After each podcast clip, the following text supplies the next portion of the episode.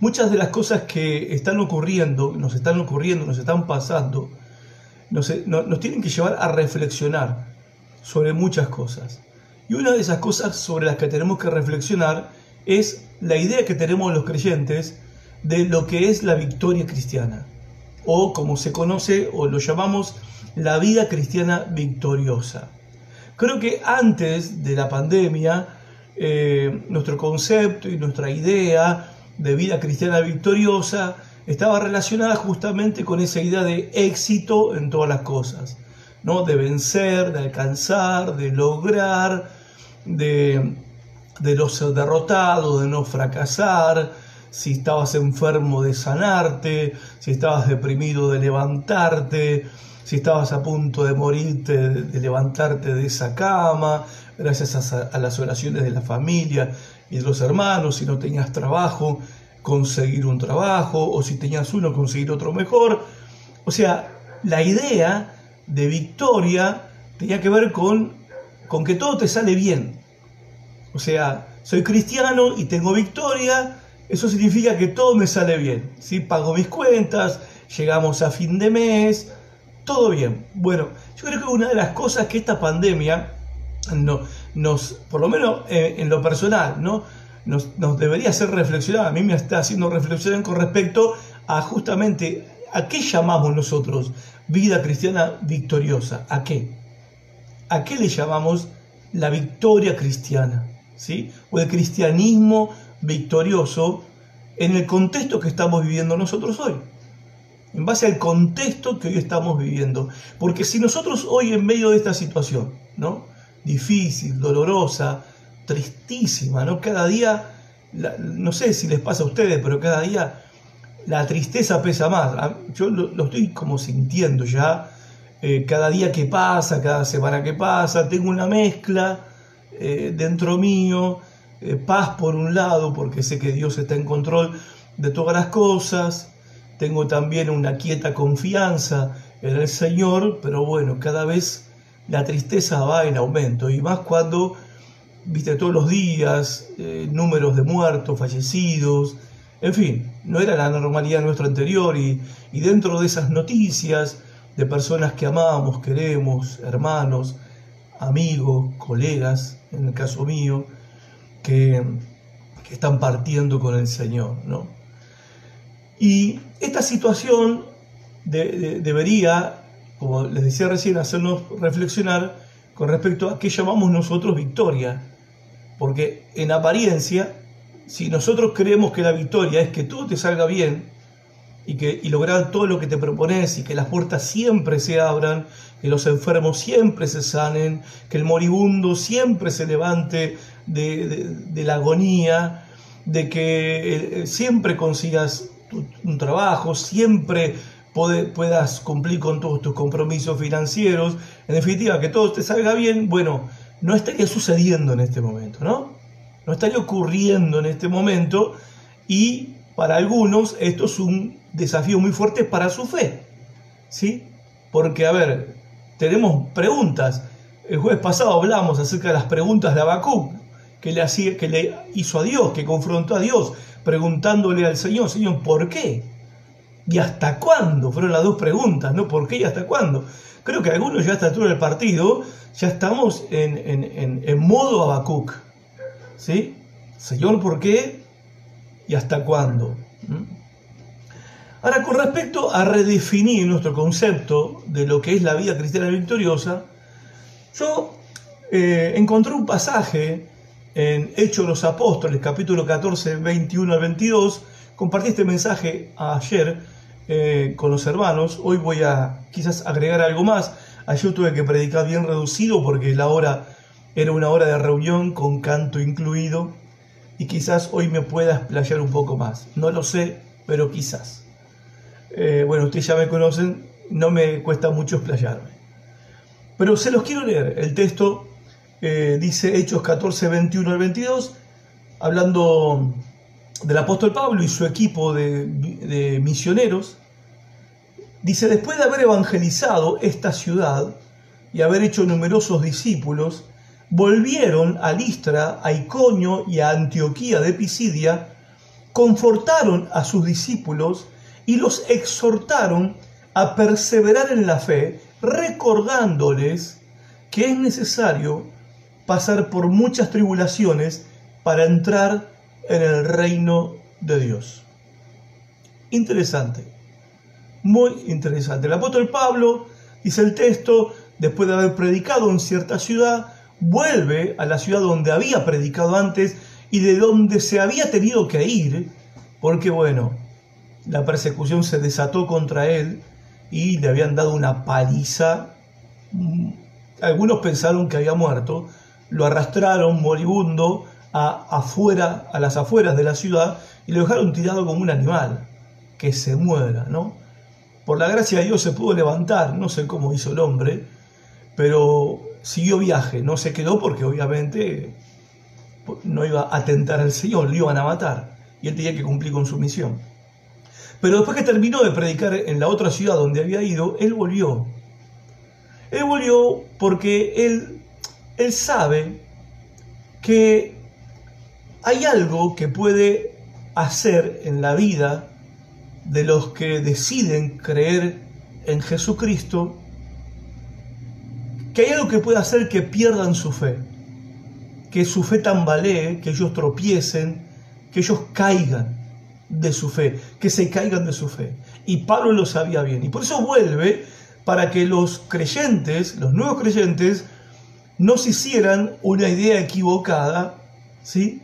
De que la vida cristiana era una vida donde siempre iba a estar todo bien, exenta de problemas, exenta de aflicciones, exenta de sufrimientos, exenta de tribulaciones sino que él vuelve para, justamente, dice el texto, confortar a los discípulos, darles ánimo, acá estoy, ¿sí? No, no, esto es algo que puede suceder, y los exhortaron a que perseveren en la fe, o sea que creer tiene una gran dosis de perseverancia, eso implica una demanda a nuestra fe, una exigencia a nuestra fe, en momentos difíciles, obviamente, porque creer cuando todo está bien es fácil, no hay ninguna exigencia. Cuando uno recibe bendiciones, tiene salud, está prosperado, bendecido y todo marcha viento a favor, nuestra fe no tiene ningún desafío, nuestra fe no tiene ninguna exigencia. Pero ¿por qué se nos llama a perseverar en la fe? Porque justamente hay momentos donde nuestra fe está bajo presión. ¿Y cuáles son esos momentos? Bueno, el apóstol Pablo dice que es el momento cuando llegan las tribulaciones. Y Pablo les dice a ellos, les recuerda, porque se ve que ya se los había dicho antes, ¿sí? O sea, en el Evangelio que Pablo predicaba, estaba incluida esta gran verdad. La tribulación es parte del paquete de la salvación, del perdón de pecados y las bendiciones de Dios. Todo esto es un regalo que viene de Dios y con el regalo viene también la chapa, que son las tribulaciones. Y Pablo le dice, les recuerda, mejor dicho, que es necesario pasar por muchas tribulaciones para entrar al reino de Dios. Ahora, ¿por qué él se ve con la necesidad de volver para animar a los hermanos y recordar esta gran verdad? Porque él sabe que una tribulación se puede llevar puesta la fe de cualquiera. ¿Se entiende? La aflicción, el sufrimiento, el dolor, una pérdida, una grave enfermedad, una gran pérdida económica, una gran pérdida afectiva, familiar, un golpe duro en la vida, un divorcio, ¿sí? Esa tribulación, esa aflicción, ese sufrimiento, se puede llevar puesta la fe. Jesús, instruyendo a sus discípulos, que iban a ser futuros predicadores, él en Mateo capítulo 13 les dice que va a haber mucha gente que los va a escuchar a ustedes que van a escuchar su predicación. Y va a haber una clase de personas que van a escuchar la palabra que ustedes predican y al momento van a recibir la palabra con mucha alegría, con mucho gozo. Pero cuando aparezcan, dice el texto, cuando surgen problemas o persecución a causa de la palabra, enseguida se apartan de la palabra, se apartan del Señor, abandonan su fe, tropiezan, caen. Y cuando Pablo les está advirtiendo, no una advertencia tipo amenaza, sino una advertencia instructiva, como el papá que enseña a un hijo que tiene más experiencia, obviamente, y, ciertamente Pablo tenía, ¿no? Experiencia en, por ejemplo, recibir, soportar persecución, sufrimientos y palizas por predicar el Evangelio de Jesús. Él, él está advirtiendo que estas cosas van a ocurrir, que esto les va a pasar.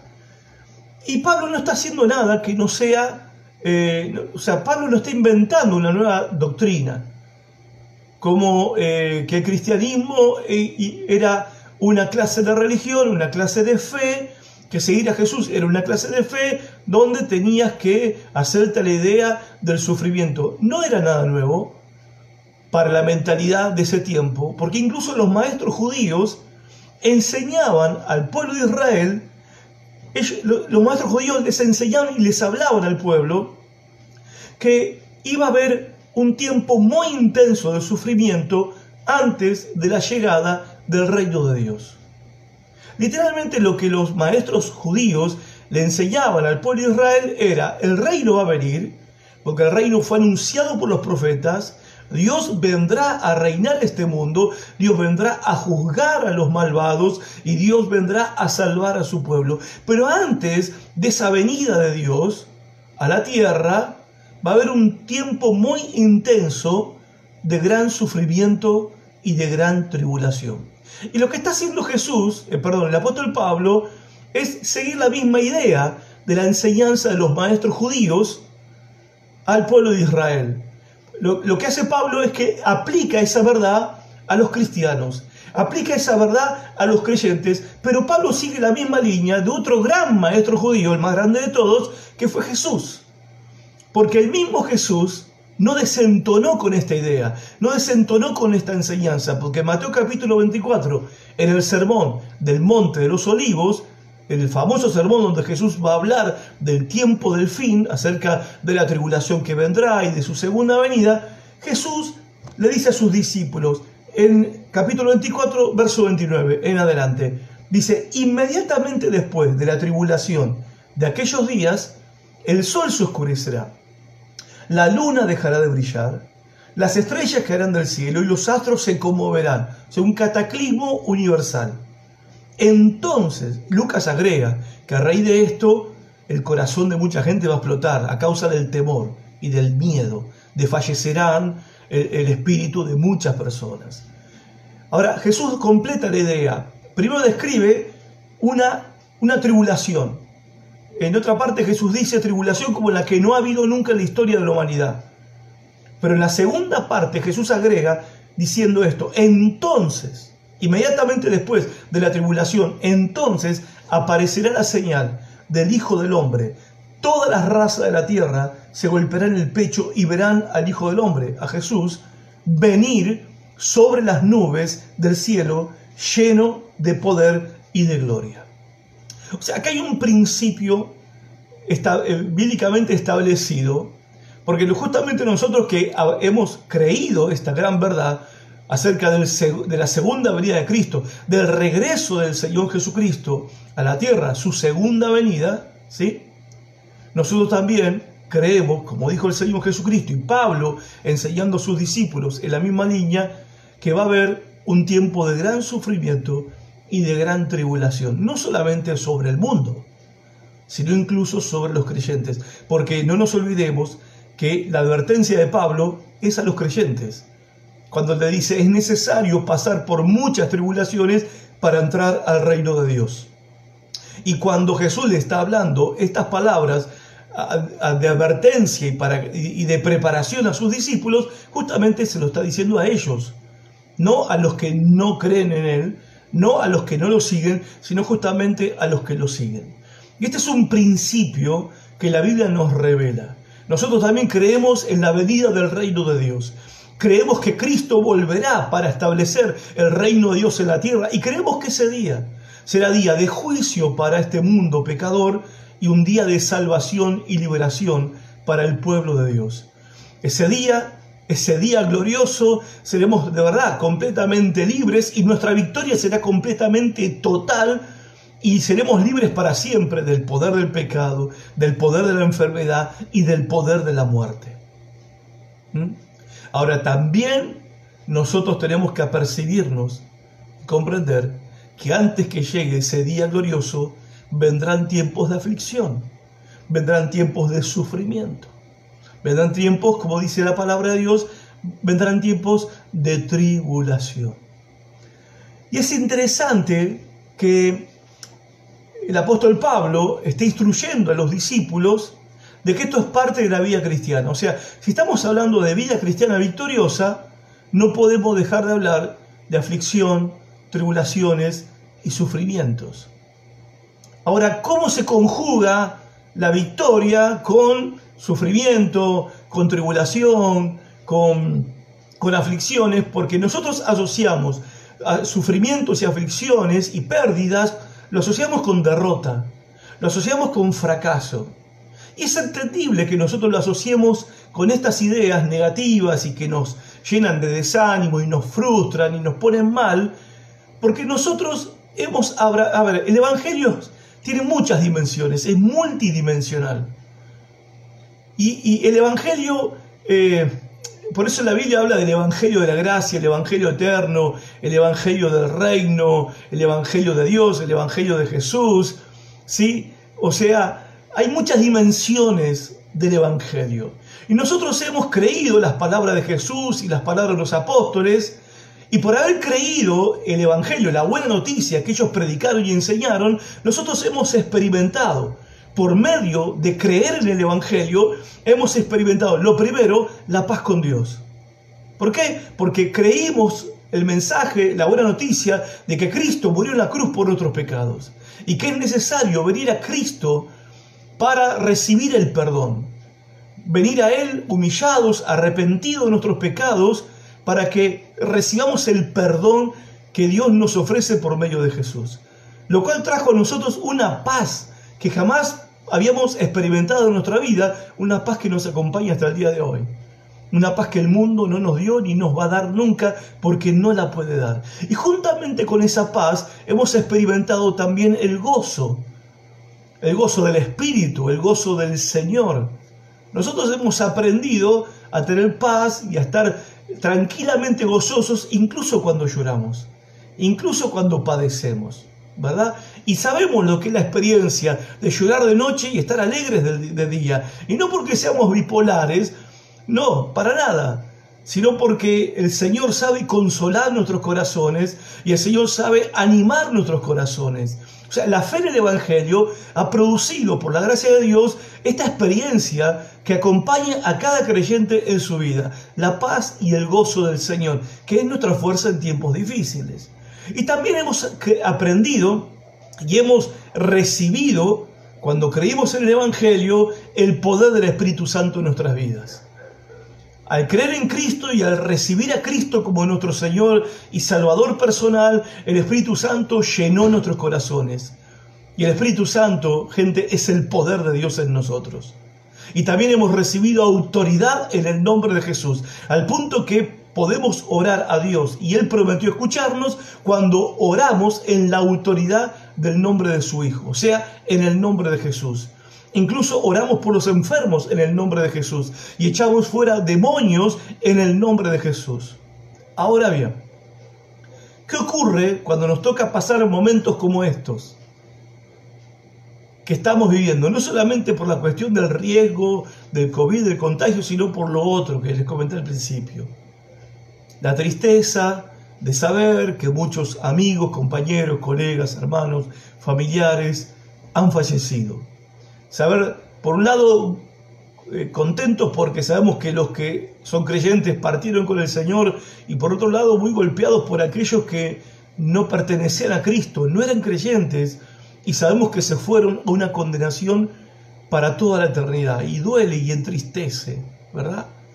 Y, y, el tema es que hemos orado por ellos y se da esta, esta, no sé si es una paradoja, no sé cómo definirlo, la verdad, no sabía cómo definirlo, no me viene la palabra, pero esta cosa ambivalente de que hemos orado tanto por unos como por otros y hemos visto cómo algunos fueron sanados y fueron liberados y se les dio una nueva la oportunidad de seguir viviendo y por otros por quienes hemos orado de la misma manera se enfermaron y, fallecieron. Y tenés esta situación eh, que es que te toca aceptarla aunque uno no la comprenda, no la entienda, lo cual a veces crea un conflicto interior. ¿Por, ¿Para qué negarlo? Por supuesto que crea un conflicto interior, porque unos sí y otros no, no. Claro, pero se nos crea también otro conflicto porque nosotros que eh, asumimos y sabemos que tenemos el poder del Espíritu Santo y autoridad en el nombre de Jesucristo, parece que no estaría funcionando nuestro poder. Eh, parece que no, estaría funcionando la autoridad del nombre de Jesús, porque hemos orado en el Espíritu de Dios y hemos orado en el nombre de Jesucristo el Señor. Y bueno, ni hablar de los eh, que, hemos reprendido y toda la guerra espiritual y toda la intercesión que se lleva adelante pero te encontrás con una ola, con una especie de tsunami que se lleva todo por delante. ¿No? Que es esta situación que estamos viviendo hoy en este, en este momento. Pero claro, el, punto que a mí me parece que es importante es que nosotros hemos estado tan, eh, tan convencidos de aquello y menos convencidos de que parte de la vida cristiana implica sufrir. O sea, hemos estado convencidos de la paz que da Dios, del gozo que da Dios, del poder que da Dios y de la autoridad que da Dios en el nombre de su Hijo Jesús. Pero no, hemos, no, no estábamos, no nos habíamos terminado de convencer porque no nos gusta la idea, porque rechazamos la idea de que parte de la vida cristiana tiene que ver con la tribulación, con el sufrimiento, tiene que ver con el dolor, con la aflicción, tiene que ver con la pérdida, tiene que ver con llorar también tiene que ver con el quebrantamiento. Y que, las victorias no siempre son instantáneas. No siempre ocurren cuando nosotros queremos ni como nosotros queremos y a veces no ocurren como nosotros lo esperábamos. No ocurre. Ahora, Jesús se encargó de dejar esto claro. Nosotros, a ver, nosotros somos los responsables de haber abrazado una dimensión del Evangelio y haber rechazado esta otra dimensión. Como que nosotros, viste, eh, en cierta manera, criticamos a los de padre de sufrir y, y, a ver, y se merece la crítica, obviamente, porque predican cualquier cosa, engañan a la gente y le sacan el dinero, esa es la verdad. Pero en cierta manera nosotros el eslogan lo teníamos medio incorporado, o sea, no podíamos asociar cristianismo con sufrimiento, no podíamos asociar cristianismo con evangelio, con sufrimiento, con tribulación. No, no, no, es como que no podían ir juntos. Bueno, es una experiencia muy nuestra, porque en otros lugares del mundo es normal ser cristiano y sufrir. Es normal. ¿sí? En China, en Irán, Afganistán, Corea del Norte, la lista es más de 50 países en el mundo, donde ser cristiano te cuesta sufrimiento, tribulación, aflicciones, incluso en la vida, por seguir a Jesús. Pero para nosotros es como una cosa novedosa y nos cuesta digerirlo, nos cuesta aceptarlo, nos cuesta tragarlo. ¿sí? Ahora Jesús se encargó de dejarlo claro en Mateo, en Marcos 10:30, Jesús dijo, desde ahora, en este mundo, o sea, por seguirme a mí y por haber dejado todas las cosas del mundo y seguirme a mí, dice, desde ahora, en este mundo, recibirán el ciento por uno en casas, hermanos y hermanas, madres, hijos y campos en medio de las persecuciones. Y en el mundo futuro recibirán la vida eterna. Fíjense que el, mismo orden se repite acá en las palabras de Jesús. Bendiciones que vamos a tener, casas, hermanos y hermanas, madres e hijos y campos, obviamente no se está refiriendo a que vamos a ser grandes estancieros, grandes chacareros y grandes empresarios y vamos a tener una multitud de familias, una, familia multitudinaria, sino que es la realidad que vivimos los cristianos cada vez que viajamos a algún lugar. Ya sea que nosotros nos ha pasado viajar al monte chaqueño, donde viven los tobas, que muchos de ellos son creyentes, y llegar ahí y ser como familia y ser como hermanos y encontrar ahí madres espirituales, padres espirituales, o sea, ancianos que son creyentes antes que nosotros y que están en la fe antes que nosotros, y encontrar un techo, una puerta que se abre para vivir, para comer durante los días que estás en medio del monte. Eso es lo que está diciendo Jesús acá. Pero está diciendo que con todo esto también vas a recibir persecuciones O sea, la vas a pasar mal, vas a sufrir, vas a tener aflicciones, van a venir tribulaciones, pero eso es ahora. En el mundo futuro vas a recibir la vida eterna. Y se dan cuenta, el mismo orden. Tribulación ahora, sufrimiento ahora, aflicción ahora y la vida eterna, el reino de Dios después. Gente, Jesús nunca prometió que la vida cristiana iba a ser fácil nunca lo prometió. Los apóstoles nunca enseñaron que íbamos a ser libres de tribulaciones. Nunca lo enseñaron. Una vida cristiana libre de tribulación, libre de aflicción, libre de pérdidas, libre de sufrimientos. Ahora, ¿por qué es importante y me parece importante hablar de esto y recalcar este tema? ¿Saben por qué? Porque si nosotros no lo aceptamos, nos, vamos, nos estamos preparando para la frustración. Porque cuando no te funcione la oración de poder, cuando no te funcione tu fórmula de orar en el nombre de Jesús de cierta manera, cuando la paz del Señor eh, no, no, esté muy presente que digamos, y el gozo no está en tu vida, al contrario, te sentís deprimido, angustiado, desanimado, ¿sí? Bueno, y digas, ¿qué pasó? Entonces al final, esto es una mentira, esto es una falsedad, esto es lo que me dijeron al final no era así, me vendieron una mentira. No, no te vendieron ninguna mentira, no creíste en algo falso para nada. Es que simplemente tus expectativas no eran las correctas. No eran las correctas si nosotros no aceptamos que la aflicción, el sufrimiento y la tribulación es parte de la vida cristiana, nos estamos preparando para la frustración, nos estamos preparando para tropezar en nuestra fe y abandonar, como le pasa a muchos, nuestra fe y como le ha pasado a muchos en medio de esta pandemia, que han abandonado su fe, su primera fe, su primer amor. ¿sí? Ahora, quiero decir esto, que también es importante, o por lo menos me parece a mí que es importante, y espero que sea importante para vos también, es que soportar sufrimientos no hace que ganes el cielo, ¿ok? No vas a ganar el cielo por sufrir, no vas a ganar el cielo por soportar tribulaciones. Eso no es así. Lo que sí significa, ¿sí? Que la tribulación es nuestra compañera de viaje hasta que el Señor regrese y el reino de Dios venga a la tierra. Hasta ese día, la tribulación, la aflicción, el sufrimiento serán nuestras compañeras de viaje, mientras caminamos con la paz del Señor, con el gozo del Señor, en el poder del Espíritu Santo y en la autoridad del nombre de Cristo Jesús el Señor. Como sabrán los que me siguen, venimos hablando acerca de estar preparados para la tribulación. Venimos hablando de los pasajes claves de los cuales Jesús habló, de la gran tribulación que está por venir, de los pasajes claves de los que, los que Pablo también habló en primera y segunda tesalonicenses, por ejemplo, acerca del sufrimiento, la tribulación, mejor dicho, que la iglesia va a tener que enfrentar previo a la venida del Señor Jesucristo. Y, vuelvo a insistir con esto. A mí en lo personal me parece que los dos eventos más importantes que los cristianos, que la iglesia cristiana tiene por delante, son dos. La gran tribulación y la segunda venida del Señor Jesucristo.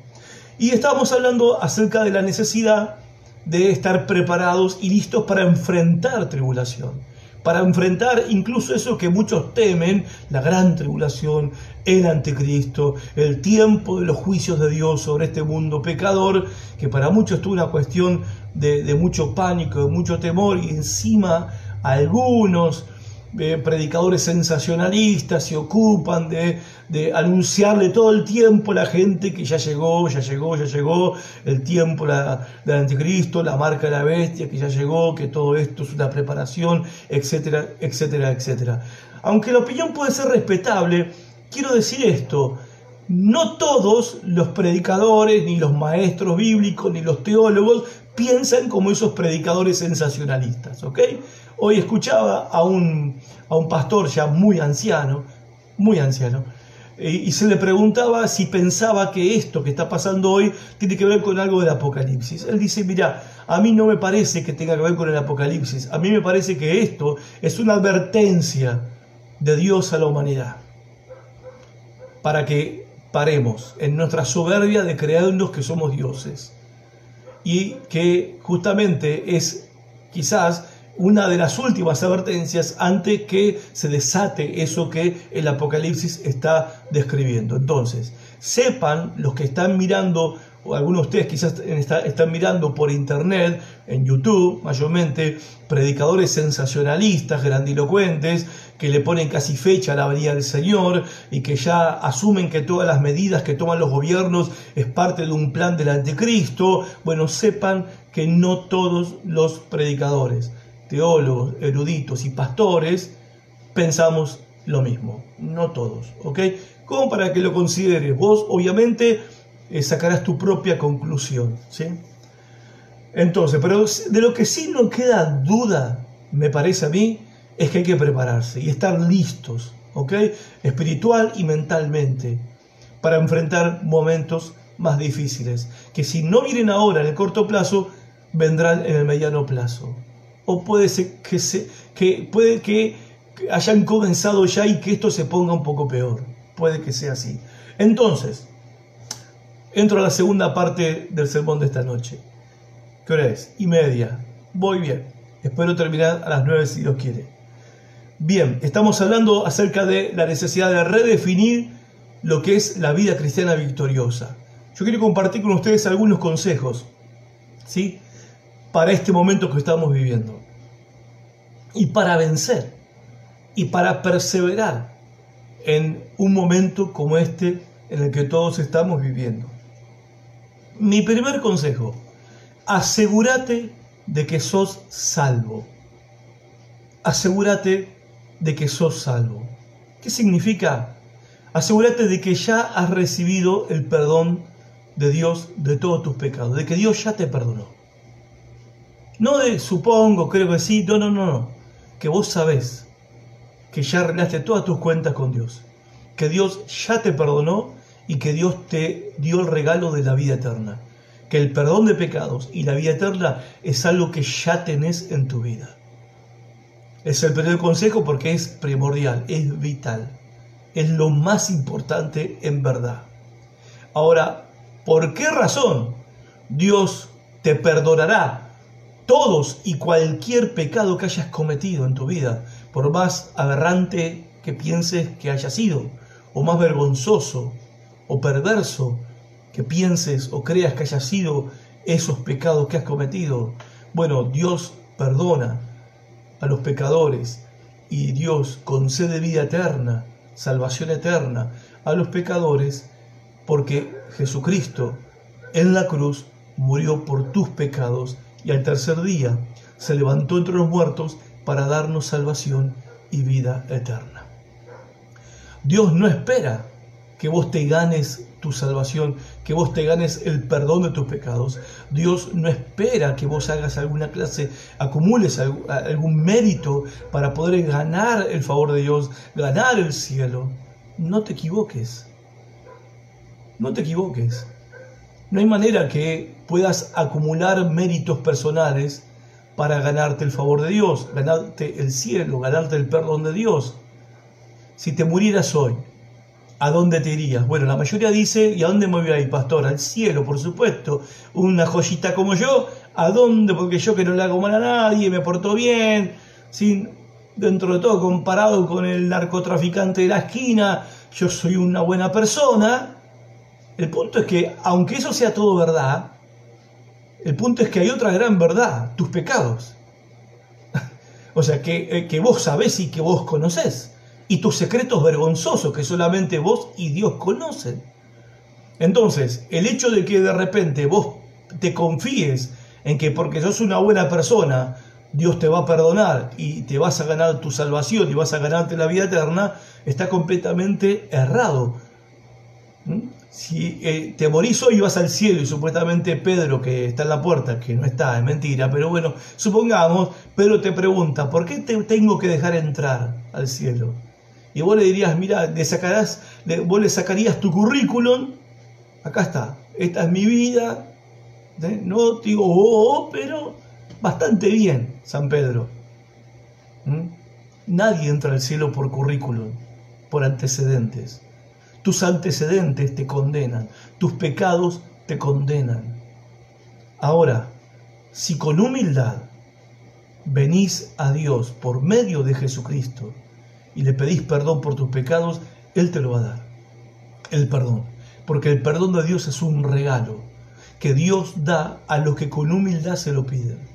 Y la vida eterna es un regalo, no para gente buena, porque no hay gente buena, no existe gente buena. La Biblia dice no hay justo ni siquiera uno. La vida eterna es un regalo para pecadores, para pecadores que con humildad se arrepienten de sus pecados y piden el perdón y piden la vida eterna. Y Dios los otorga gratuitamente, libremente, porque Jesucristo ya pagó el precio. Jesucristo abrió el camino para que te reconcilies con Dios y pagó un alto precio para que puedas recibir tu perdón y recibir el regalo de la vida eterna. Primer consejo, asegúrate de que sos salvo. Dios le promete vida eterna a todos los que le confían su destino eterno. Segundo consejo, sé coherente. Sé coherente. Si vos decís que crees en Dios, que crees en Jesús, que seguís a Cristo, que sos un cristiano, si vos decís que Dios ya te perdonó tus pecados, si vos decís que ya sos salvo, viví a la altura de lo que decís. Viví a la altura de lo que decís. No digas una cosa y después vivís otra. Si todavía seguís jugando con fuego, que es jugar con el pecado, si te llamás cristiano, si te llamás hijo de Dios, y seguís viviendo como cualquiera que no es creyente, entonces sos, bueno, incoherente, ¿sí? La Biblia le llama, Jesús lo llamó de otra manera, hipócrita. Y saben que los hipócritas no entran al reino de los cielos. Así que cuídate del COVID, cuídate que no te mueras de COVID, porque los hipócritas no entran al reino de los cielos. Entonces, sé coherente con lo que decís, con lo que decís que crees, sé coherente. Y por otro lado, nosotros al ser creyentes, al haber, entregado nuestra vida a Cristo, nosotros ahora hemos hecho de Cristo nuestro Rey. Ahora pertenecemos a su reino. Ya no pertenecemos al reino de Satanás, donde antes éramos esclavos del pecado pecado que por otra parte amábamos y practicábamos con placer. Hasta que un día, por su gracia, Dios nos hizo ver la inmundicia de nuestro pecado y corriendo fuimos a Dios a pedirle perdón y misericordia y por gracia de Jesús, Él la tuvo con nosotros, por lo que Cristo hizo por nosotros. Tuvo misericordia y derramó su gracia perdonando nuestras vidas y dándonos vida eterna. Pero nos sacó el Señor de ese reino donde el pecado era lo común. Ahora, ¿por qué nosotros vamos a seguir viviendo como si perteneciéramos a ese reino? No, obedece a tu nuevo rey, que es el Señor Jesucristo, y viví para sus propósitos en este mundo. Porque en definitiva, ¿por qué alguien que dice que cree en Jesucristo querría vivir de otra manera? Querría vivir para otra cosa en la vida, que no sean los propósitos de Dios en el mundo. El apóstol Juan, en su primera carta, dice, este mundo se acaba junto con todo lo que la gente desea. ¿Se entendió? Se acaba. Pero el que hace lo que a Dios le agrada, vivirá para siempre. Vos elegís. Vos elegís. ¿Te querés acabar con este mundo o vivir para siempre en la presencia del Señor? Vos elegís. Bueno, una manera de elegir es ser coherente con lo que decís que crees. Tercer consejo, determinate a mantenerte leal a Dios cuando llegue la tribulación. ¿Sí? A ver, seguir a Jesús significa ser leal a Cristo bajo presión. Cuando viene la presión. Ahora, también quiero decir esto. Nadie se convierte en leal a Jesús bajo presión de la noche a la mañana, en un gran creyente leal, en un cristiano que se, se caracteriza por su lealtad a Cristo bajo cualquier circunstancia. No, se ejercita, se crece, necesitamos crecer en nuestra lealtad. Y un hermoso ejemplo que encontré para ilustrar esto es la historia de Daniel y sus amigos. Ustedes recordarán la historia del profeta Daniel. Y los que no, se los recomiendo. Hay un libro en el Antiguo Testamento que se llama Daniel. Bueno, resulta que Daniel, como algunos que leyeron la historia, tuvo que enfrentar el foso de los leones. Lo tiraron a Daniel, que era asesor del rey, porque se negó a orar, a hacer sus oraciones, sus peticiones al rey, como si el rey fuera un dios que concede las peticiones de la oración de todos. Entonces estaba prohibido por un determinado tiempo que nadie en el imperio hiciera oraciones a su dios, sino que había que hacerle sus oraciones al dios Nabucodonosor, que era un tipo, el rey. Daniel se negó. Y Daniel siguió orando a su dios tres veces por día, como lo venía haciendo siempre. El decreto decía que, el que al que pescaban orando a su propio Dios y no orándole a el tipo este, a Nabucodonosor, iba a ser tirado del foso de los leones. Bueno, le llegó la noticia al rey que su elegido, su preferido, su asesor preferido, Daniel, estaba haciendo sus oraciones al Dios de Israel. Bueno, al foso de los leones. La historia la, la sabe mucho, bueno, les cuento. Dios mandó un ángel, evitó, evitó que se lo comieran los leones. Ahora, vos te preguntás, ¿no? Porque te preguntás, o deberíamos preguntarnos, ¿cómo haces para que no te tiemblen las patas ante la fosa de los leones? ¿No? Acá en, la esquina, en diagonal a mi casa, hay un vecino que tiene una perra policía, grandísima. Y a veces se zafa el alambrado la doña, justo cuando yo voy saliendo para el kiosco para comprar algo. Y viene corriendo y en ese momento, ni te cuento, se me hela la sangre. Me corre un escalofrío por todo mi ser que ni te cuento. Ahí sí me encomiendo a Dios, ¿viste? Y un julepe, un miedo. Después viene la, ella, cuando llega, que te va a devorar, te tuc, hace así con el hocico en la pierna, es retierna, pero viene ladrando y un miedo de terror. Y yo digo, si a mí me da miedo la perra del vecino, ¿cómo le hago ante el foso de los leones? ¿Cómo es? O sea, para tener esa entereza, para ser leal a Dios hasta ese punto. Claro, y la respuesta vos la encontrás en el capítulo 1 de Daniel. Porque el capítulo 1 de Daniel te cuenta que Daniel junto con otros jóvenes fueron traídos como cautivos a Babilonia.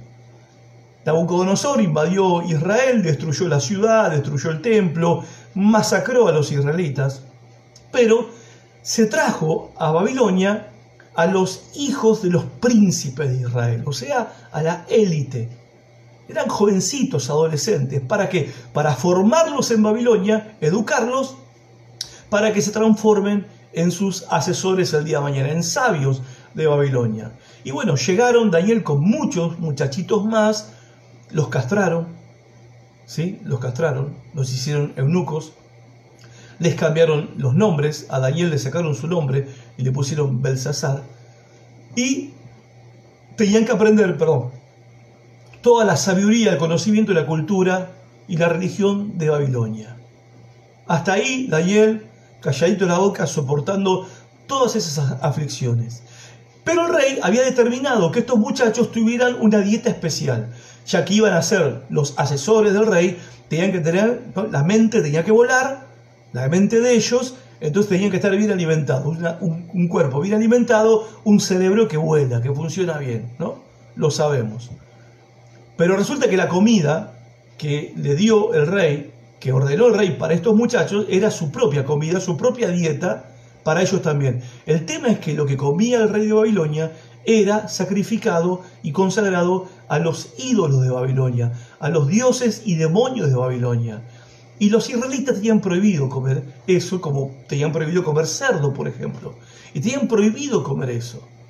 Cuando llegó la imposición de que esa era la dieta que tenían que comer, Daniel, 15 años, ¿eh? 15 años, se paró y dijo que no, yo no voy a comer eso. Mátenme, háganme lo que quieran. Ya me sacaron los testículos, ya me sacaron el nombre, ya me sacaron mi cultura, de mi tierra, ya mataron a mis padres pero a mi Dios no me lo van a sacar. Yo voy a ser leal a Dios y si no les gusta, acá estamos, que me maten. ¿Ok? O sea, Daniel dice, Daniel 1.8, que Daniel se propuso en su corazón no contaminarse con esa comida. Se lo propuso. Y alcanzó gracia a los ojos del mayordomo, de los eunucos, y se le permitió comer otra comida a él. ¿No? Muchos conocen la historia. Ahora, ahí entendés cómo es que Daniel, cuando llegamos a un Daniel que es adulto, y lo, y lo amenazan con el foso de los leones, el tipo no se le mueve un pelo. Y, se, y, se, queda firme en su lealtad a Dios. Ahora, ¿por qué el tipo tenía esa fortaleza, esa firmeza, Daniel, esa lealtad a Dios, aunque era amenazado por los leones? Porque ya cuando fue más chico, él ya había sido leal a Dios en la prueba anterior, en la tribulación anterior, en la aflicción anterior. Y ese es el punto. ¿Cómo crecemos en nuestra lealtad al Señor? ¿Y cómo vamos a mantenernos leales al Señor cuando venga una presión mayor sobre nosotros? Bueno, siendo leales ahora. Siendo leales en la tribulación ahora. Siendo leales en la aflicción ahora, en el sufrimiento ahora. Ahora es el momento de, de hacer crecer nuestros músculos espirituales siendo leales al Señor Jesucristo en este momento que nos toca vivir. Cuarto consejo, son cinco. Cuarto consejo, ora por vos y por los demás. Yo sé que esto parece como una obviedad porque este es un tiempo donde más que nunca estamos orando unos por otros, ¿verdad? Pero vale el consejo y te voy a dar un, tips, un par de tips. Este es un momento especial, en realidad es algo que en lo personal eh, vengo haciendo durante casi toda mi vida cristiana en algunos momentos más que en otros, de orar usando los salmos. Y este momento es un momento para usar los salmos, particularmente los salmos de protección y los salmos de liberación. Hay muchos salmos. Bueno, el más famoso, el 91, el 121, el 46, uno de mis preferidos, ¿sí? El 18, ¿sí? Bueno, no te voy a dar más para que vos mismo lo busques porque podés enriquecer tu vida de oración y usar esos salmos, que son oraciones de hombres y mujeres, de, fe, de esos tiempos antiguos, donde pasaron momentos muy difíciles como los nuestros ahora. Y esas oraciones Dios las responde, Dios las escucha, Dios las atiende y los salmos son muy ricos en ese sentido. Oraciones de liberación y de protección de enemigos, de pestes, de plagas, ¿ok? ¿Por qué? Porque no tenemos que esperar a que llegue la plaga, a que llegue la enfermedad, a que llegue el ataque, a que llegue la aflicción para empezar a repetir el Salmo 91 como un loro. Jesús nos enseñó a hacer oraciones preventivas. El Padre Nuestro, en Mateo capítulo 6, es una especie de oración preventiva, donde se nos dice, nos dice el Señor que tenemos que pedir que Dios nos no nos deje caer en la tentación. ¿En cuál? En la que va a venir. Que Dios nos libre del mal. ¿Cuál mal? El que va a venir. Entonces, hagamos estas oraciones, usemos los salmos para orar y también hagamos oración preventiva. Si ahora en tu vida está todo bien, estás bendecido, te, has librado de la enfermedad, de la plaga, de la peste, perfecto. Pero yo te recomiendo, ahora empieza a orar para que el Señor no te deje caer en la tentación mañana, para que el Señor te libre del mal, de la plaga, de la muerte mañana, para que el Señor te rodee con su protección hoy y mañana. Así que cuarto consejo, ora por vos y por los demás. Quinto y último consejo. Y este último y quinto consejo tiene eh, exactamente que ver con el título del mensaje de esta noche, redefinir la victoria la vida cristiana victoriosa. ¿sí? Tenemos que reconsiderar lo que significa la vida cristiana victoriosa. Tenemos que redefinirlo nosotros en este tiempo. Yo creo que ya nos dimos cuenta, espero que nos hayamos dado cuenta, que la vida cristiana victoriosa que nos dijeron que era antes de la pandemia no es. Antes de la pandemia estábamos todos, ¿no? subidos a una ola de que la, victoria es prosperar, la victoria es que el diablo siempre se vaya, la victoria es que los enfermos siempre se sanen, la victoria es que las puertas siempre se abran, la victoria es que el moribundo siempre se levante la cama, la victoria es que las puertas abiertas, cerradas se abran, la, la victoria es el éxito, la prosperidad, el lograr, el alcanzar, el hacer realidad tus sueños y tus proyectos. Bueno, no funcionó esa clase de victoria que se promocionaba en nombre del Evangelio de Jesucristo. No funcionó. Y espero que haya quedado, la verdad, sepultado por la pandemia, esa idea no cristiana de lo que es la victoria cristiana. Por eso hablo de redefinir lo que es la victoria cristiana. Porque nosotros tenemos que pensar en esto. Porque eh, nosotros decimos, perder es fracasar, perder es una derrota cosa, que sentimos, ¿no? Cuando de repente estamos orando por alguien para que Dios lo sane y no se sana. estamos orando por alguien para que no se muere y se muere. Y vos decís, y, y vos estás orando, después te toca que oren por vos, porque sos vos el que estás enfermo o sos vos el que te estás muriendo. Y vos también estás esperando que Dios te dé la victoria. Y tu familia también orando para que te dé la victoria, lo cual obviamente es entendible y es lo que espero que haga haga mi familia, ¿no? Y los hermanos, por mí, en el caso de. ¿Ok? Pero tenemos que pensar en esto. Nadie te puede quitar lo que ya no te pertenece. ¿Ok? Nadie te puede quitar lo que no es tuyo. Incluso tu vida. Porque desde el momento que decidiste seguir a Jesucristo, Vos renunciaste a tu vida en este mundo para ganarla en el mundo venidero, en el reino de Dios. Entonces nosotros no podemos perder nada, hermanos. Nada podemos perder. Porque nada de lo que tenemos, ni nuestra vida, nos pertenece ya. Desde el momento que decidimos seguir a Jesucristo, hemos renunciado a todo. Nuestra familia no nos pertenece. Nuestros bienes materiales no nos pertenecen. Nuestra propia vida, nuestra propia alma, nuestro propio cuerpo no nos pertenece. Fuimos comprados por precio de sangre. Fuimos comprados por el Señor Jesucristo, porque eso significa ser redimido, ser comprado en el mercado de esclavos. Esclavos que éramos del pecado y de Satanás. Bueno, fuimos comprados y liberados, puestos en libertad por el derramamiento de la sangre de Cristo en su cruz. Y al momento que Él nos compró, ahora, desde ese momento pasamos a ser su pertenencia, pasamos a ser su propiedad. Entonces, si todo lo que sos y todo lo que tenés no es tuyo, no te pertenece, el diablo no te puede quitar nada.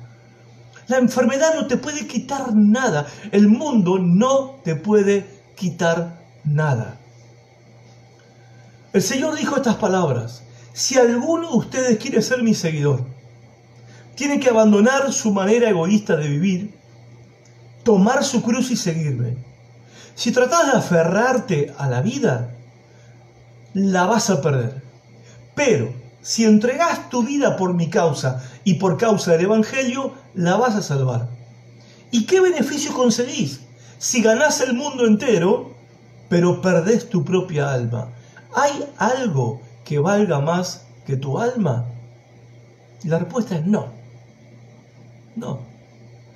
Y la clase de victoria que el Evangelio nos ofrece está muy bien ilustrada en el libro de Apocalipsis. Y voy terminando con esto. Apocalipsis ilustra lo que es la verdadera victoria del cristiano. ¿Cómo te suena Apocalipsis 11.7? Escucha. Y cuando hayan acabado de dar testimonio, la bestia que surge del abismo les hará la guerra. ¿A quién? A los cristianos.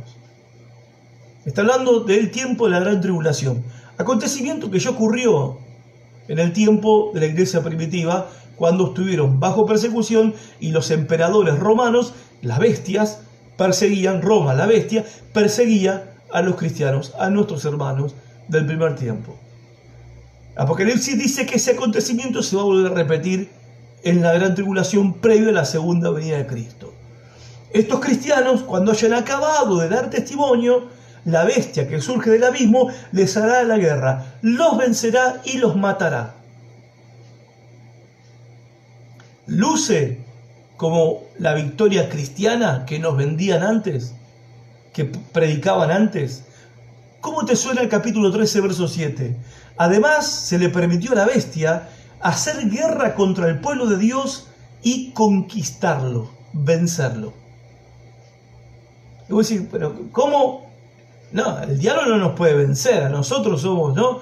¿Cómo nos te va a vencer? El diablo te va a vencer, los demonios no te pueden vencer, tenemos autoridad en el nombre de Jesús. O sea, ¿cómo se ve esto a la luz de la, de la vida cristiana victoriosa que nos predicaban antes de la pandemia? Esto se ve como un fracaso, se ve como una derrota, así se ve.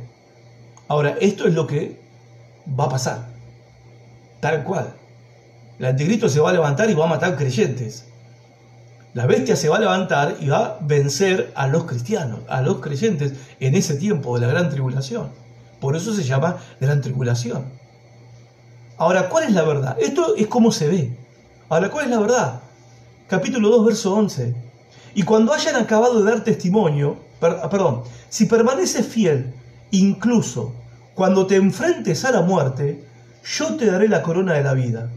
El que, puede, el que pueda entender, que entienda lo que el Espíritu dice a las iglesias, la segunda muerte no dañará al vencedor. ¿Saben cuál es la segunda muerte? El infierno, la condenación eterna. En otras palabras, si te mantienes fiel hasta la muerte, puede que mueras por ser fiel a mí, dice el Señor Jesús. Pero tranquilo, el infierno no te puede tocar. La segunda muerte no te puede hacer daño.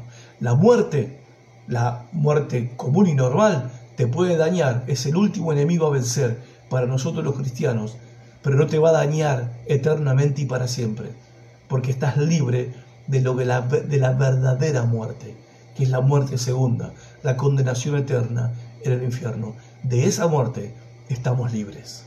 Capítulo 12, verso 11. Ellos, los cristianos, lo han vencido a quien? A Satanás, por medio de la sangre del Cordero, Jesucristo, y por el testimonio que dieron, y no amaron tanto la vida como para tenerle miedo a la muerte. Los creyentes, según Apocalipsis, en ese tiempo, no vencen por la conquista en el plano físico. ¿Se entiende? no es una conquista en el plano de lo que se ve. En Apocalipsis la victoria de los cristianos es a través del martirio, a través de dar su vida por ser leales a Cristo, por seguir a Cristo, por mantenerse firmes en la fe de Cristo hasta la muerte, ante la amenaza de muerte. Y de esa manera los cristianos están venciendo a Satanás, a la bestia, al anticristo, como dice Apocalipsis en su profecía. Están venciendo tal cual como venció Jesús. Porque también para Satanás y para el mundo la muerte de Cristo en la cruz fue una derrota, fue un fracaso, terrible fracaso. Pero el tercer día Jesucristo se levantó entre los muertos, venciendo la muerte una vez y para siempre. Entonces tenemos que cambiar el chip, gente que lo que el mundo llama derrota no necesariamente es derrota para nosotros, ¿ok? O sea, desde el punto de vista de Satanás, según Apocalipsis, los cristianos están siendo derrotados, están siendo vencidos, pero nosotros tenemos que adoptar el punto de vista de Dios con respecto a esta situación. ¿Y cuál es el punto de vista de Dios? Que los que son fieles y leales a Cristo vencerán, aunque eso les cueste la vida. Mirá lo que dice el capítulo 15, verso 2. Vi delante de mí, dice Juan, algo que parecía un mar de cristal mezclado con fuego. Sobre este mar estaban de pie todos los que habían vencido a la bestia, a la estatua, al, número que representa su nombre. Todos tenían arpas que Dios les había dado. ¿Dónde estaban los hermanos? ¿Eh?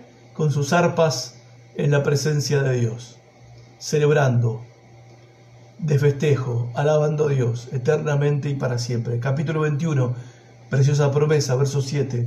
Los que salgan vencedores heredarán todas esas bendiciones, y yo seré su Dios, y ellos serán mis hijos. Entonces, Lo que el mundo llama fracaso, lo que el mundo llama derrota, no necesariamente para nosotros es una derrota y es un fracaso. Y digo esto, gente, ¿por qué lo digo? Porque nosotros no tenemos que ver la muerte como una tragedia. No tenemos que ver la muerte como un fracaso, como una derrota. Es, es, difícil no sacarte esa sensación de derrota y fracaso cuando estuviste orando y pidiendo para que alguien se sane, para que alguien salga de la terapia intensiva y al final no salió. El Señor se lo llevó. ¿Ok? El Señor se murió y vos decís, ¿qué pasó? ¿Qué, ¿Por qué? Y, y, viste, te entra esa cosa, esa sensación horrible, viste, que me faltó fe, o sea, fracasé, eh, qué pasó, Dios no me escuchó, no oré lo suficiente, esto es una derrota. Fracasé con mi fe y esto es una derrota espiritual. No, gente. Nosotros no tenemos que ver la muerte como una tragedia, como un fracaso, como una derrota. No es lo que nos enseña Apocalipsis. Morir, escuchen, morir en la fe no es una derrota. Obviamente Apocalipsis, el contexto de persecución. Nosotros hoy no estamos en un contexto de persecución, estamos en un contexto de pandemia. Pero puede que, y de hecho está sucediendo, los creyentes están muriendo también. Los pastores están muriendo también. Ahora, ¿significa eso que nos faltó la fe? ¿Significa eso que es una derrota? ¿Significa que eso es un fracaso? No, gente. Tenemos que redefinir nuestro concepto de vida cristiana victoriosa. Porque morir habiendo permanecido fiel a Cristo, leal a Cristo, hasta el último momento de tu respiro, es una victoria sobre Satanás y sobre este mundo, que no pudieron doblegar tu fe. De lo que tenés que preocuparte es de tener la fortaleza y la entereza espiritual para, ser, para estar firme en tu fe hasta tu último suspiro. Como testigos fieles de Cristo, tenemos que confiar en el Señor. Que aun cuando nos toque partir de este mundo, Dios hará que nuestras vidas cuenten para sus propósitos eternos. Y también tenemos que entender esto, que aún en el lecho de la muerte, tendremos la oportunidad para dar testimonio todavía de nuestra fe en Jesucristo el Señor. Yo la verdad no sé cómo, pero sí sé una cosa, Jesús está edificando su iglesia. Él dijo que las puertas del infierno no prevalecerían contra la iglesia, las puertas del infierno no podrían detener el avance de la iglesia. Y no sé cómo lo está haciendo, pero la iglesia está avanzando. Y no sé cómo lo está haciendo, pero Creo con todo mi corazón que Dios está usando nuestra perseverancia, nuestra paciencia, nuestra fidelidad, nuestra lealtad y nuestras oraciones para llevar la historia hacia el clima que Él ya anunció previamente en la palabra de Dios. ¿Mm? Y está contemplado dentro del plan de Dios que los creyentes partamos a su presencia. La cuestión no es si partimos o no partimos, de hecho vamos a partir en algún momento. La cuestión es que lleguemos a ese momento firmes en la fe. Y ese habrá sido una de nuestras mayores contribuciones al reino de Dios en esta tierra. Porque Dios usa nuestra perseverancia, Dios usa nuestra lealtad, Dios usa nuestra fidelidad, Dios usa nuestras oraciones para llevar adelante sus propósitos en esta tierra en lo personal nos parece que está todo parado, que está todo frenado, pero no es lo que ocurre en el mundo espiritual. Ni los planes de Dios se han detenido, ni la voluntad de Dios ha fracasado, ni la misión de Jesucristo en el mundo ha terminado. El Evangelio llegará hasta lo último de la tierra y recién entonces vendrá el fin. Mientras tanto, somos fieles, somos leales, perseveramos y nos mantenemos creyendo en el Señor Jesucristo y orando al Señor y orando unos por otros. Y sabiendo que la muerte es el último enemigo, que Cristo ya venció por nosotros y que nosotros, en su nombre, también vamos a vencer. Dios te bendiga mucho. Gracias por estar de ese lado. Gracias por compartir conmigo. Compartí este video, compartí este sermón. Seguramente alguien de tus contactos necesita escuchar estas palabras. Mantenete firme y fortalecido en la victoria que Cristo ya ganó por nosotros. Adelante. Hasta la próxima, que nos encontramos el jueves, ocho y media. Chao.